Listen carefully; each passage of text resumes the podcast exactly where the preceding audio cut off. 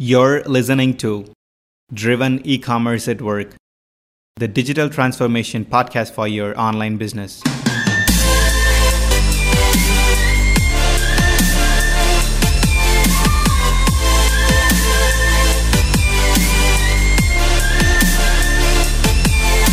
Hello, hi, and welcome back to another episode of Driven E-commerce at Work presented by DCKAP.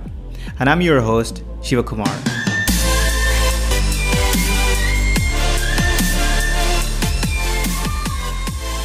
All right. So our uh, guest today is uh, David Hoos, director of marketing at uh, The Good. So when I was thinking about uh, you know doing an episode for the DTC, I can't think about a better person than David. Good morning, David. How are you doing? Doing well, thanks. Cool. Thank you so much for taking your time and uh, joining on a Wednesday morning. It was a busy schedule, right? Yeah, it's uh, it's good morning so far. Cool. So, uh, just for the listeners to give a background about your company and your uh, expertise, so do you want to give us a little outline about uh, your current role and what you're doing right now? Yeah, so at The Good, um, we're a conversion rate optimization firm, uh, specifically for the e commerce and D2C space. And what that essentially means is that we dig into a bunch of data on how customers are behaving on your site and um, we learn about where they're getting stuck, um, just where they're having trouble uh, interacting and moving closer to purchase.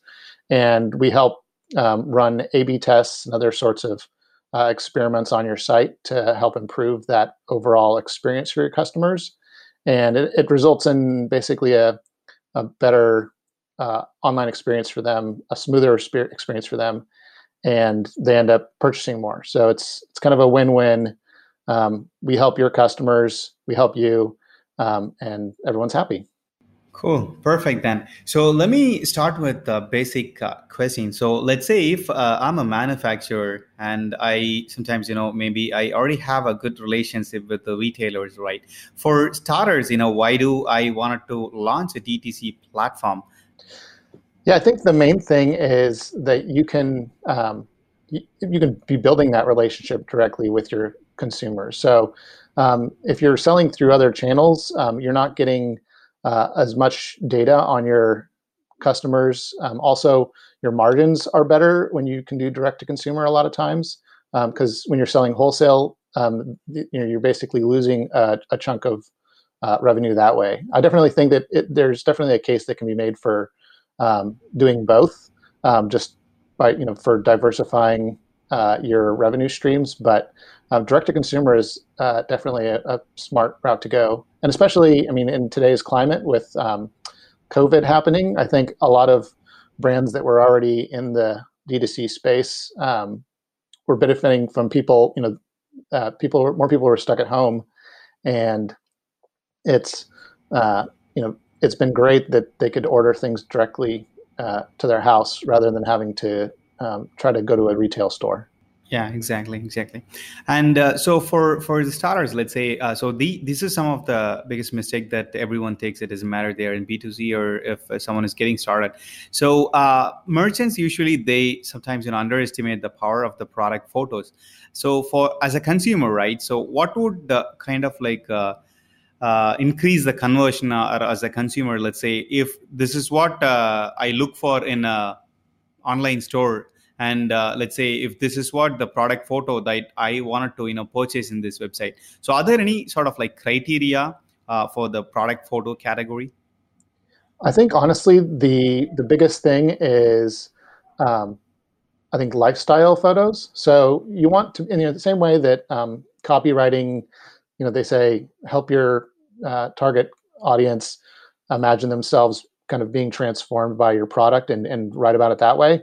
Product photos essentially should be doing the same thing. So, you know, if you sell a bicycle helmet, well, have some product photos of people like out bicycling with the helmet on, or you know, you want to see it kind of in the wild. People want to see more pictures of it, um, you know, in real life uh, instances, in real uh, places.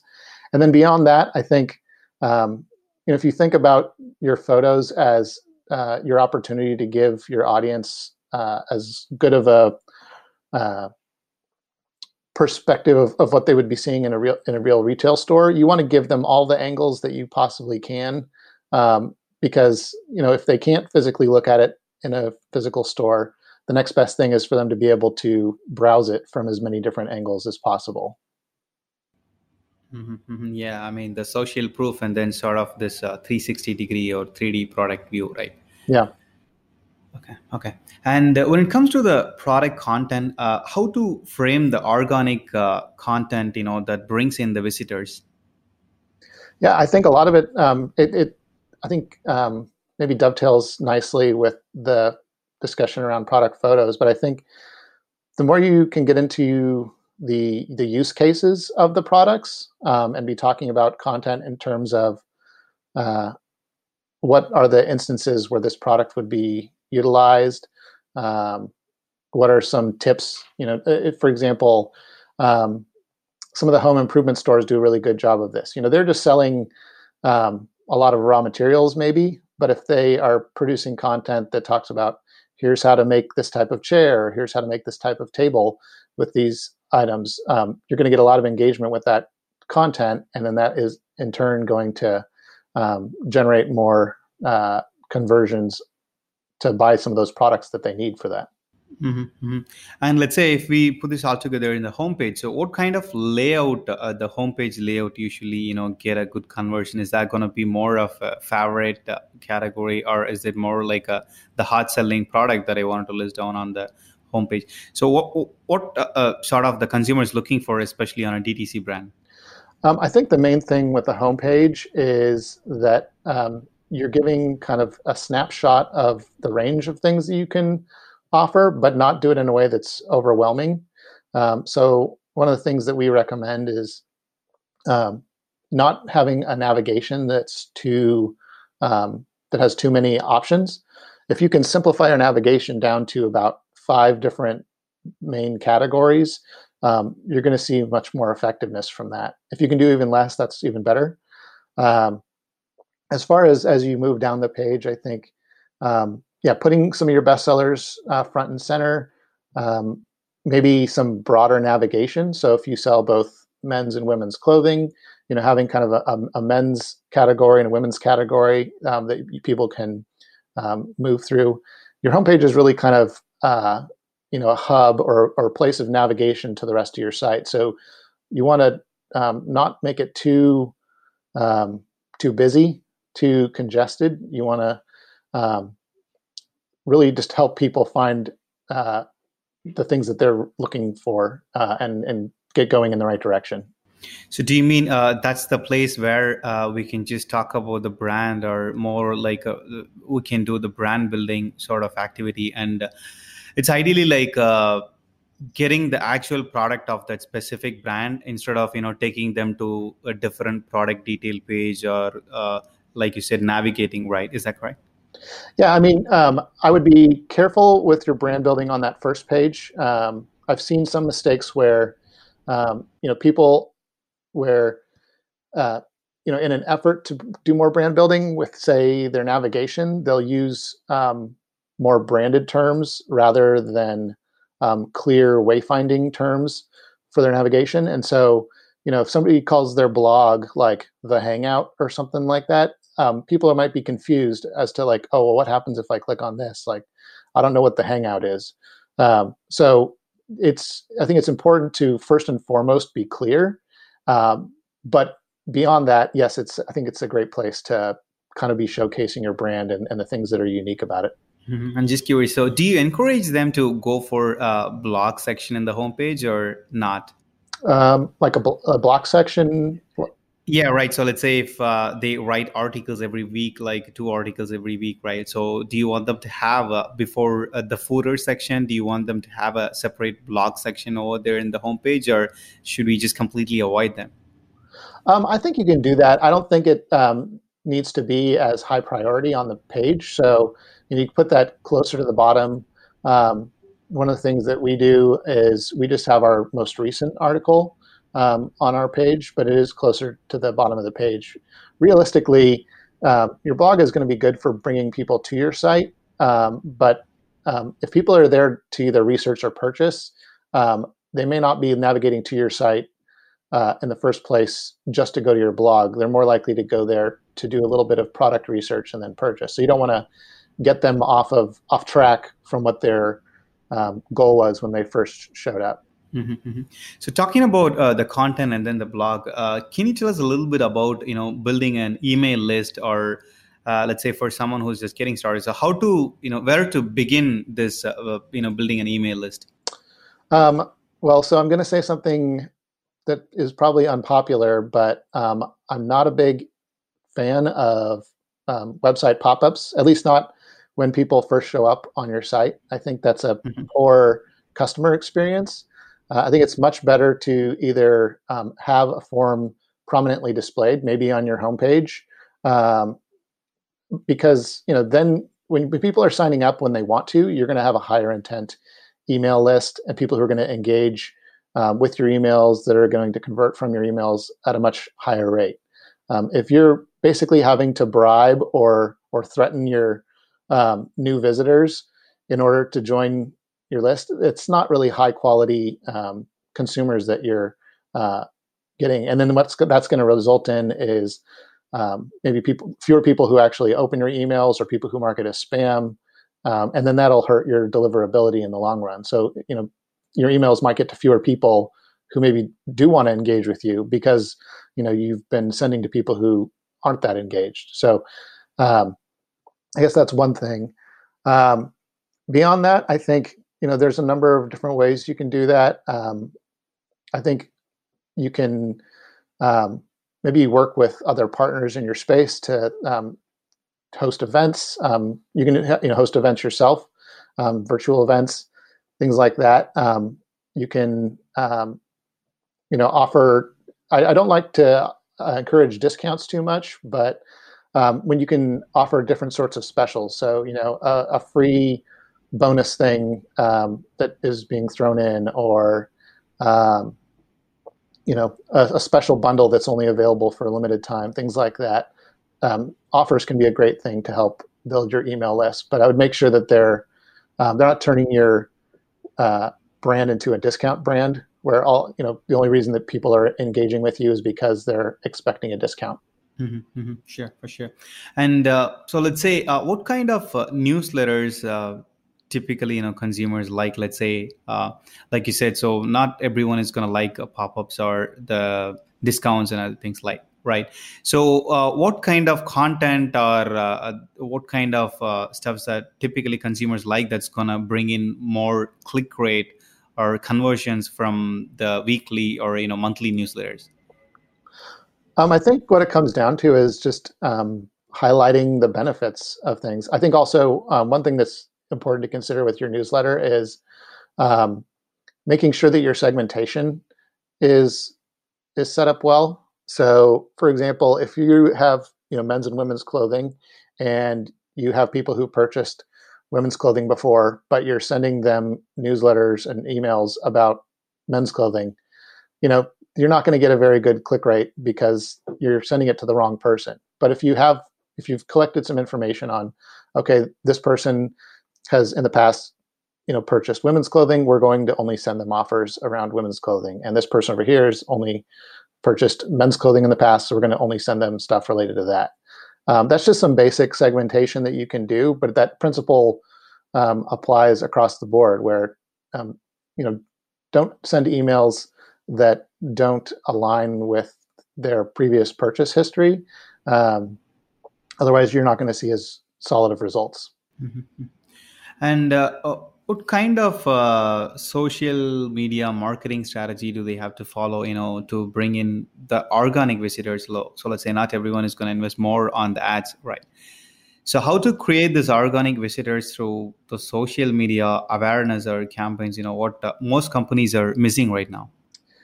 Um, you know, that's a harder one for me. Um, I don't do as much there. I think my, you know, in my limited experience, I think um, what I've seen is um, the more uh, educational and entertaining you can be with your audience, the better. Um, you know, kind of keeping things light and and really helping them. Um, you don't really want it to be, you know, make things too much about you. You want to be um, you know sharing kind of um, benefits and transformation to your uh, target audience. So the more ways that you can do that with your social media marketing is great.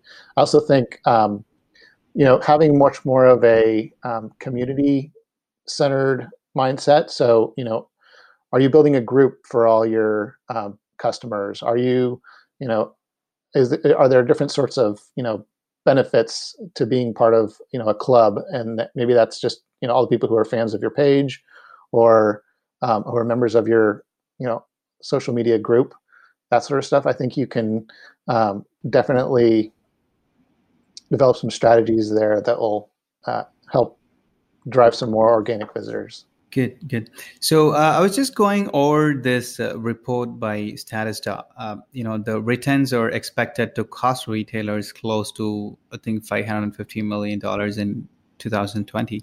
So uh, let's say for for the DTC brands, uh, what do they have to know about uh, the returns, or you know, kind of like what are the things they'll have to be aware of to streamline this whole return wars?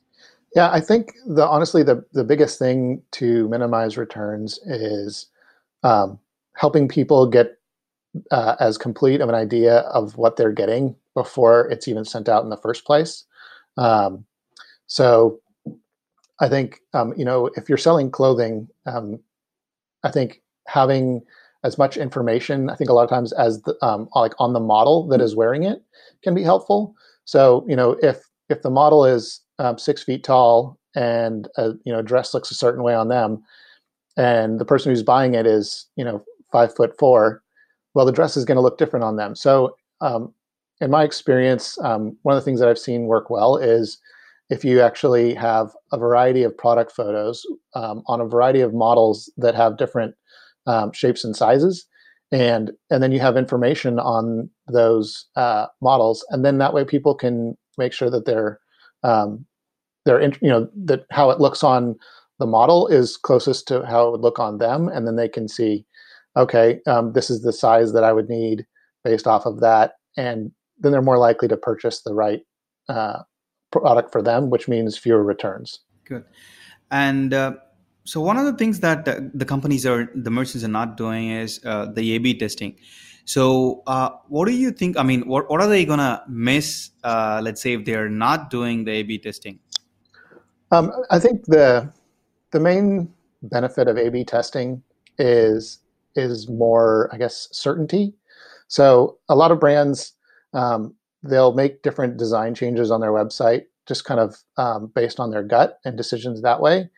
Um, but the thing is, is you know, you don't necessarily know if that's the best change that you should be making or if it's going to help or hurt things until it's too late. You know, you could um, change your navigation and then you just have to wait a couple weeks and um, see, oh, are our sales down? Are they up?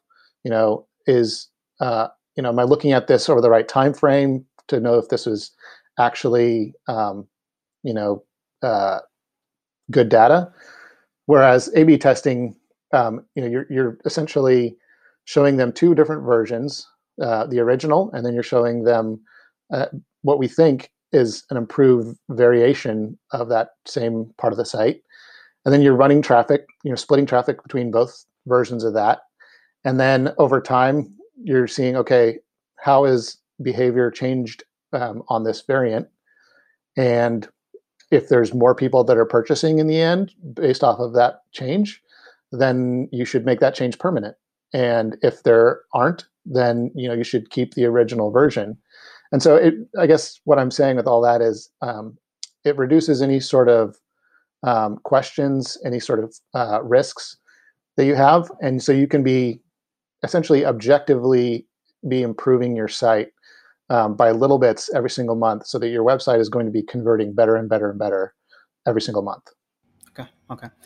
So. Uh where does the personalization you know actually stand uh, personalization or even uh, the customization so do people you know really like to buy the personalized products uh, in the sense i mean like let's say if i'm selling for just four or five colors of uh, shoes and instead of that let's say if i have a customization option a personalization option where the consumer can literally you know uh, choose what color uh, they want or what elements they want on you know the lace or on the top of the sole whatever it is.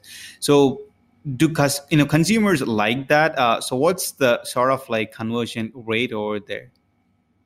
Yeah um, i think there's definitely um, a big benefit to doing that. I think when people have a hand in um, producing the finished product of what they're going to get, they're more invested, engaged, uh, and more likely to purchase with it. So um, I know that sometimes takes a little more resources on the brand's end. So you know it's not an option for everyone, but um, if you can do that sort of uh, customization, personalization, uh, it can be a really smart way to go. And the key thing there too is you know personalization you want to be secondary to making sure that you have all the information on like the right sizing and the right fit because um, i think the last thing you want is somebody to personalize something and have it be when they get it it's personalized but it doesn't fit them right you know? Because then um, they're going to you know it might be a return that you can't really do as much with um, in that instance. So does that make sense yeah, for sure. So I didn't, I, I, I, didn't quite catch that earlier. So let's say uh, I thought, you know, uh, sometimes personalization or customization increase the conversion, but at the same time, uh, it can help you to reduce the uh, returns as well. But I never thought about it. Let's say if you have a wrong size or something like that, so you're completely going to screw up the whole return process just for yourself. yeah. So I mean, it's it basically, I think. Um, kind of optimizing to reduce returns and to have as much product details uh, is like the best foundation. And then personalization, I think, is kind of the next stage where, you know, take care of the basics and then you can move on to personalization. Yeah, yeah, exactly. And uh, speaking of personalization, I think integration is also uh, key when it comes to the DTC, especially if they already have the relationship with the retailers and if they already using applications like ERP and other things, right? So we need to make sure that uh, before we go online, we have a proper integration in place. Uh, and uh, do we have communication between all these applications where we can integrate pretty much everything in one place, right? Mm-hmm. So, uh, what do you think about uh, selling on uh, the marketplaces? So, let's say this is more like uh, getting a second channel or third channel for your revenue, right?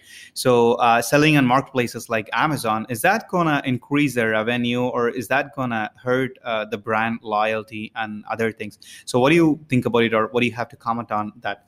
Yeah, my philosophy on that is to, um, you know, consider it very slowly. I wouldn't. Um, be quick to sell on Amazon.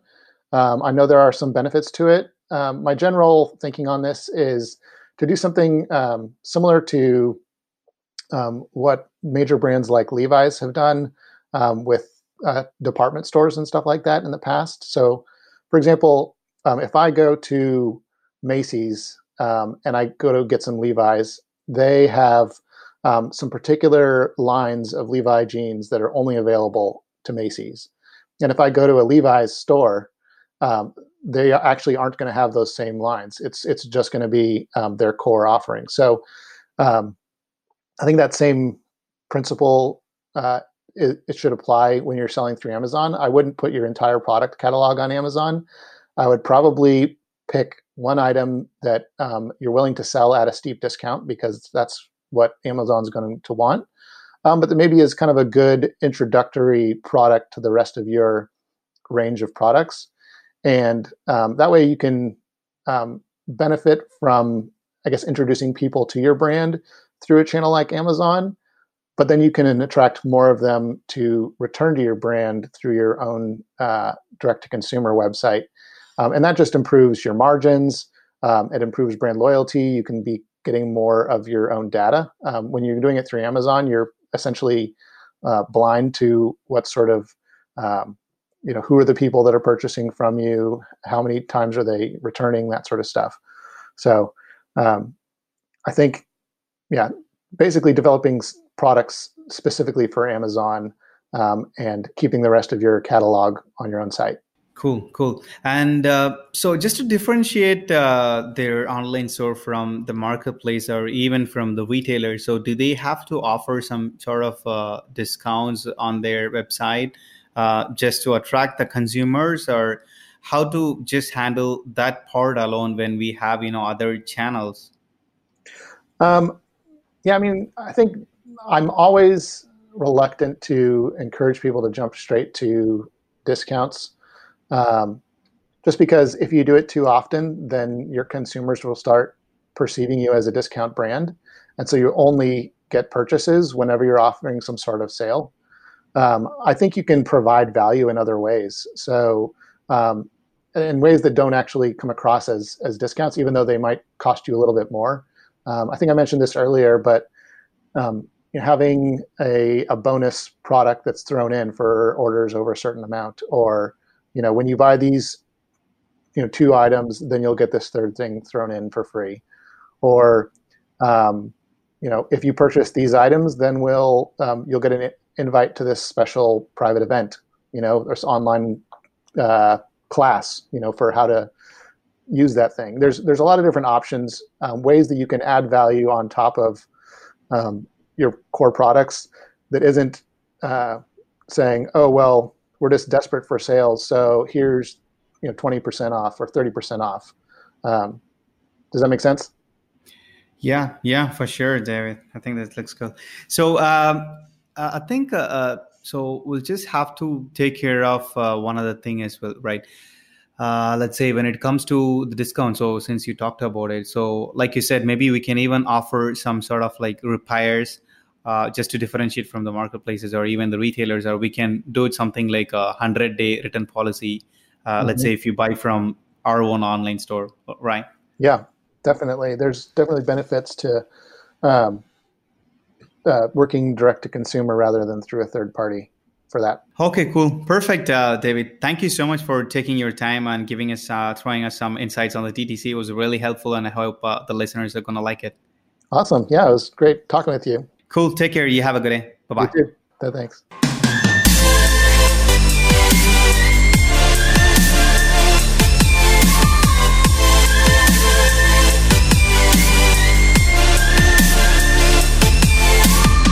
Thanks for tuning in and subscribe to be among the first to hear it if you haven't already.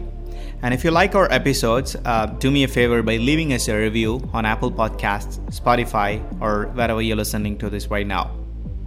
If you want us to cover anything else on B2B or B2C in the upcoming episodes, just go ahead and email it to podcast at the rate dckap.com.